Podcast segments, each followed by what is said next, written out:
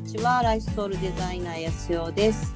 今日のお題は東京から見るニューワーキングスタイルというお話をします。ゆうこさんよろしくお願いします。はい、お願いします。はい。えっとですね。まあ東京から見るっていう題名は、まあ、私が東京生まれ東京育ちなので、えーずっと東京っていうものを、まあ、東京と共に生きてるとも言えるぐらい、なんか東京の流れっていうのはあのは肌肌に感じてるっていうか、うんはい。ずっと見ているんだけど、うん。今回の、えーまあ、1年ぐらい続いてるこのパンデミックの状況の中で東京ってどうなってるんだろうっていうのを私なりに見てて感じてることなんですけどうん、実際、えーまあ、かなり多くの店がクローズしたクローズしてるっていうのは、まあ、事実としてたくさんあるんだけどうん、逆にたくさんまたオープンしてるっていう流れも来てるっていう感じなんですね。ね、うんそれが面白いですよね。面白いよね。やっぱうん近くにいないとわからないかもしれない。うんうん、うん、そう小さい店でいろいろニューオープンしてる感じが多いかなとは思うんですけど、うん、はい、うん。であこんな時期におニューオープンしちゃうんだみたいなうん、風に思うかもしれないし、うん。なんかこんな状況で新しくオープンして人来るのとかうん、うん、思うかもしれないけどその新しいオープンしてる場所の特徴としてはうん、えっ、とねすごい分かりやすいのは風通しがいい店って感じです。ああ、なるほど。うん、オープンエアっていうか、うん、そのまず入り口がすごい広くてうん、こう風通しがいい感じ？で中が全部見える、うん、うん、うん。でソーシャルディスタンスもなんかきちんと取れていてあここならなんか大丈夫な気がするじゃないけど、うん、うん、ううんん、そんな風にこうね作られてる店がすごく多いなと思います。窓がすごく大きいとか。ああ、うん、うん、うん、で入り口のところに最初からテイクアウトできるコーナーとうん、あとイートインする入り口となんかこう両方最初から設定されてる店とかもたくさんありますね。うん、うん、ううん、ん、あとはそういうサロン系とか美容室は、えー一つ一つその個室でかなりプライベートな感じで作られてる店が多いかなと思います。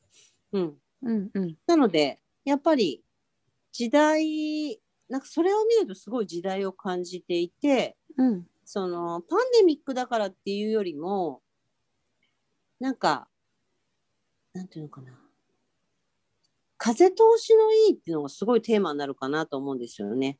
ああ、なるほどね。うん。まあ、あの、そのコロナがたとえ、あの。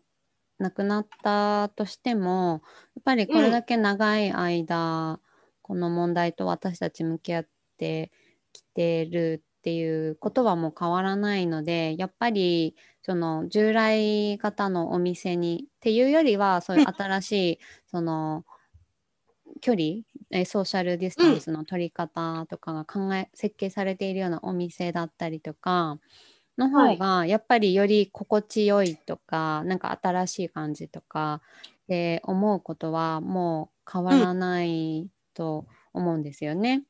そうなんですよ。うんうん例えば東京だったらやっぱりねたくさんの本当にもともと密なので東京って。うんうんでお店に行ってもなんか席間がすごい狭かったり、うんうん。こう人数パンパンに入れるみたいなね、うんうんうんううんんうん。まあ、そうやって回転させていかないと、まあ、東京っていう場所ってそもそも、まあ、家賃が高かあったりと確かかに。はい。うん、だから回転率とかそういうものを意識しながらやらないと成り立たなかったところも当然あるんだけどうんでもやっぱりそういう店ってちょっと今厳しくなってきてるんですよ。えーでも逆に言うと、その距離感をとっても成り立つ営業っていうのはどういうふうにこうビジネスモデル考えてるんですかね？その客単価がその分高くないと厳しいのかなって今ちょっとシンプルに思ったんですけど。多分そういう店はあのお店に入れる人だけがターゲットではなくて、うん。えーそのお店の美味しいものをそのまま持って帰れるようなシステムを同時に作ってたりとか、うんうんうん、あとはそのそこのお店がだけが手に入れることができるワインとか、うん。そういうものを販売してるとこも多いですね。うん。うん、例えばこう老舗のいいレストランとかだとその少ないワインを手に入れるっていうルートが出来上がってたりするじゃない、うんうん。うん、でそれはお店では買えないようなワインのさまざまなそのものがあって、うん。それをそのその店でだけで買えるようなワインがあります、うん。えー日本酒がありますとか。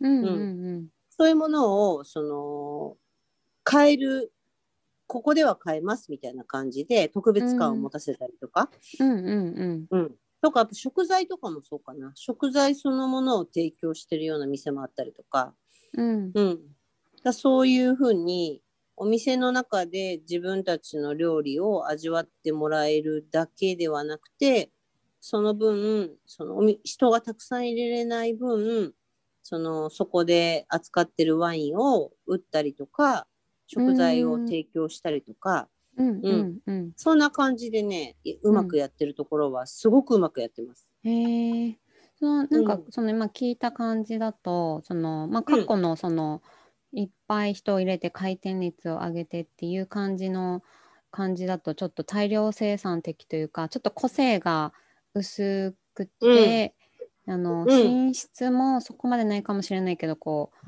あの売りさばくことで稼ぐっていう感じのはい、あのビジネスモデルだったのかなと思うんですけど、今うん。あの聞いたような新しいやり方だとよりそのオーナーさんの個性を生かした方が逆に人が集まるっていうか、そこにその魅力に人が集まるとかそうですね。えーねいう感じがしました。うん。うん、その安くて早くて便利な店っていうのはなんて言うんだろう。東京のまあ特徴でもあってうん。なんかこうとにかくパッて行ってパッて食べれるのいいよねとか例えば、ううん。うん駅前のいろんな店とかね、うんううんん。なんかチェーン店的なものもあるしうん。でもチェーン店とか今後ちょっと難しいかなと思うんだよね。そうですね。うん、なんかその時間の大切さとか時間の豊かさみたいのにもだんだん気づいてきてるじゃないですか。あのステイホームの時間が。多かったりすると。そうするとその、なんかこうまあ今まで忙しかったからパッと食べて、うん。パッと仕事に戻ってみたいのが良かったんだけどそんなに忙しくすることに価値を見出さなくなったそうなんそのうん一食一食の豊かな時間を過ごすためにいいものを選びたいとかうん、っていう風にやっぱりなってきてますよね。そう。だからまあ東京の特徴としてそのコンビニエンスなものっていうのは忙しい忙しく働いてる人たちにとってはすごいありがたいシステムだったんだけどうん、ねあの、うん。朝早く出て夜遅く帰ってくるからもう空いてるのはコンビニエンスストアしかないみたいな。うんうんうんうん、そうするとそこでその自分のご飯を調達したりいろんなものを飲み物とかいろいろ買ったりするんだけどうんこれだけ時間がたくさん取れるようになってくると、うんあのスーパーの方がうんやっぱり安くていいものあるよねとかね確。かに。で自分のよりこう、自分のテイストにより合った、そのうん、なんだろうお茶っ葉だったらお茶を選んで丁寧に入れて飲みたいとかそういう方向に結構行ってますよね。そうですそうです。だから、うんコーヒー豆売ってる店とかいいお茶っ葉売ってる店とかうんうんそういうところはすごい人気ですよね。より多分今の方が売り上げ大きいかもしれない。あーなるほどね。うん、時間があるからどうせ飲むなら、うん。あの丁寧に入れたコーヒーやお茶とか、紅茶うんを飲飲んだ方が嬉しいし、うんうん。だからコンビニでお茶ペットボトルのお茶とかコーヒーとかうん、ね、買うよりは自分でそれを丁寧に飲むとかいう流れもどんどんできてるので、うん、うん、だからそういう専門その時間を豊かに過ごすみたいなものを提供してるところは強いかなと思いますね。うーん、うん、うん、そっかそっか。そそこに価値を見出してたらちょっうん、とぐらい割高でも、あのなんだろうそのそのちょっと割高なものをたくさんあのうん、け経験したいというよりはその1回の回数、回数が減ってもいいいい時間を過ごしたいみたいな感じですもんね、どちらかというと。そうですうんうん。だからレストラン選びもあのせっかく外で食べるなら心地よくて気持ちよくてうん、その丁寧に作られてるものを食べたいみたいな感じです。あー確かにうん。その誰でもいい人と食事うにん。行くみたいなことが結構今減ってきてるじゃないですか。なんかそれだったら一人でいいとか、うん。あ、でそうそうそう。ね。で大切な人とか大切な仲間とかとあの、うん。なんかクオリティタイムというかいい時間を過ごしたいと思った時に、その、うん。やっぱりいい時間を過ごせるようなレストランをそ選ぶとか、そういう感じですもんね。う。そうなんです。うんうん。だからあの回転率早くて便利で駅から近いからじゃあここでいいかみたいな流れがどんどんなくなってきていて、うんうん、やっぱ誰とどこで何をどんな時間を過ごすのかみたいなところが非常に重要になってきてるからそこに選ばれるようなお店っていうのが今人気かなっていう感じはしますね。うんうんうんうんうんうんうん。だからそもともとそれをやってた人はもうすごい強いんですよ今。あ確かにそうですよね。そうそう。最初からそれを大事にしてる店の場合は、うん、今追い風が吹いてるというかうんうんうん。そのお客さんがこの場所で、えー豊かなうん。心地よい時間を過ごしてもらいたいんだっていう、うんうん。そういう意識のもとでやってた店っていうのはうん東京でも変わらず人気だし、うん。そうじゃないところはやっぱりあの続け続けることが難しいというかうんうんうん。なくなってきてる感じがしますね。そのあのうん。安代さんがいつも言っているような、あのこれがうん。流行ってるからここに乗っかろうみたいのって、やっぱりあの、ううんまくいかな最終的にうまくいかないっていう話をされると思うんですけど、そこのつなげ方、じゃあ何を自分がやっていきたいのかと思った時にあの、うん。まず自分の心地よさを大事にするとか自分も一杯の丁寧に入れたコーヒーを飲むとか、お茶を飲むとか、自分が何が好きかみたいなところに立ち返って、あのステイホームの時間をきっとうん。自分なりに何か充実したものにするとかして楽しんでいたらなんかそこからこれを分け与えたいみたいなところにつながる、でそれがアイデアになっていくのかなと思って。うんうんうんうんよねうん。うん。そう思います。ねなんかこうこう目になんかこう血血走るようなこれが今流行ってるみたいなじゃなくうん。て、うん。あのとかあと今ちょっと落ち込みやすい時期でもあると思うんですけどあれがなくなっはいはい。でもうん。そうではなくてやっぱり心地よく過ごしている中から何か新しいものが生まれるから、そこの豊かさみたいのを大切にしておくといいのかなと思いました。そうですね。うんうんそうですね。うんうん。うまくいってる店ってすごいエネルギーがなんて言うんだろうな。とにかく心地いいんですよね。うんうんうんでなんで心地いいのかっていうのはそのそのお店とかそれを提供してる人のそのものが心地よくて、うん。うん、その心地よさがお店の雰囲気に出ていてでみんなは心地よさを求めてるからその心地よさに人が集まるみたいなね、うんうんうん。うん、そういう今こうエネルギーえみんなエネルギーで人が集まってるのかなって思うぐらいうん。こうなんか気持ちいい場所には気持ちいいその気持ちよさを味わいたくて人が足を運んでるんじゃないのかしらねとは思ってます。はい。うん。うん。なのでなんか、まあ今皆さんがその何かを提供してる側だったらもうちょっとそこを意識してみればいいと思うしうん。別に特に何か提供してない人でも自分の心地よさをきちんとなんていう確立させていく。うん。ううんん。っていうのがこの時期結構大切になってくるかもしれないですね。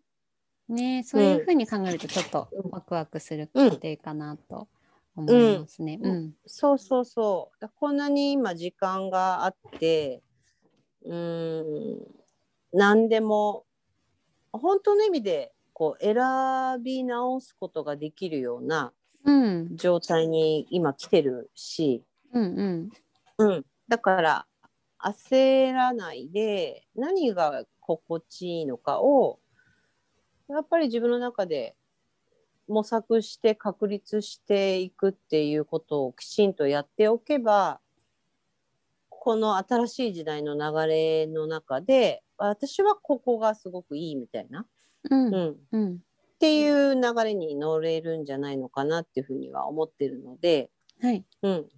だからやっぱ働く、働くこととか、生きることとか、全部多分合わせちゃった方がいいかもね。そうですね。うんううん分けて考えようとするのではなく、そうそうそう。その、うトータルで自分が、自分の生き方みたいなところをトータル的に考えた時に何をチョイスしていくと自分が心地いいのかみたいなところをうん今しっかり見ていくようなチャンスなのかもしれません。うんうんうんうん。なので、まあ、前も言ったかな。だから、あんまり、その、情報も今ってね、何でも選べる時代になってきてるから、うんその、情報、どの情報を取るかで、全然自分の捉え方とか、ものの見方とかも変わってきちゃうし、うんうん、これだけ情報が溢れた世界って、まあ、カオスといえばカオスなんだけど、うん。うん、でもやっぱ自分の心地よさこれを聞くと心地いいとかこれに携わると心地いいとかその心地よさで情報もチョイスしていくといいんじゃないかなと思います。うんうんうんうん。うんうんうそっんかそっか。うん、でそのそう。指だからわざわざ。指針となるのは心地よさということですね。あもうそこはかかなり自分にとって心地よさっていうのが重要ポイントなので、うん。うん、心地いいもの心地いい情報心地いいさまざまなものを一つ一つ、まあ、丁寧に選んでいくってことをちょっとやってほしいなと思いました。はい。はい。今日は東京の情報なんですけど、東京のまた面白いとこ発見したらお伝えしていきたいと思います。ねぜひぜひあの、こうテレビのニュースとかとどうしてもネガティブなうんと。ころにフォーカスしがちだと思うんですけどあの、うん。ね、どんどん新しいものが生まれているとかそういうものを参考にできるような情報うんも発信していけると、なんか皆さんのはいヒントにもなるかなと思いますよね。そうですね。うんうん、はい。では、はい、今日もありがとうございます。